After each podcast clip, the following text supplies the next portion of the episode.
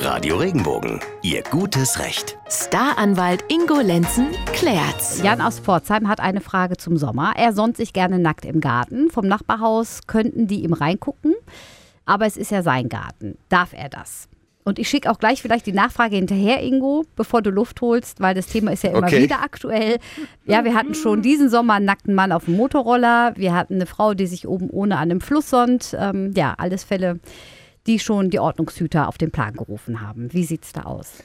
Was sagt der Jurist? Großartig. Natürlich, unser lieber Jan aus Pforzheim, der darf sich in seinem Garten natürlich sonnen. Also das gehört zum mietvertraglichen Gebrauch. Was er aber nicht darf, ist, er darf kein öffentliches Ärgernis erregen.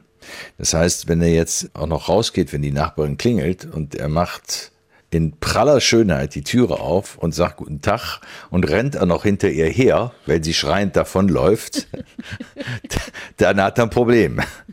So, aber wenn, wenn, und das ist, gilt natürlich auch für alle Balkons. Wenn ähm, man sich auf seinem Balkon nackt sonnen möchte, dann ist das erlaubt.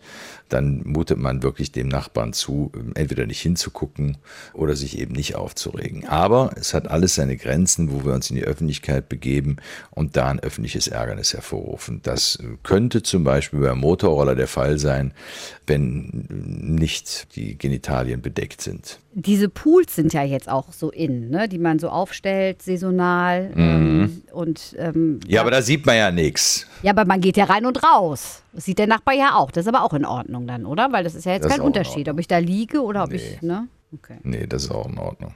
gut. Ja, also man darf schon viel, aber man darf die anderen nicht ärgern. So kann man es einfach runterbrechen. Und zu Hause ist man besonders geschützt, weil es der eigene Bereich ist. Ist ja auch zu Hause.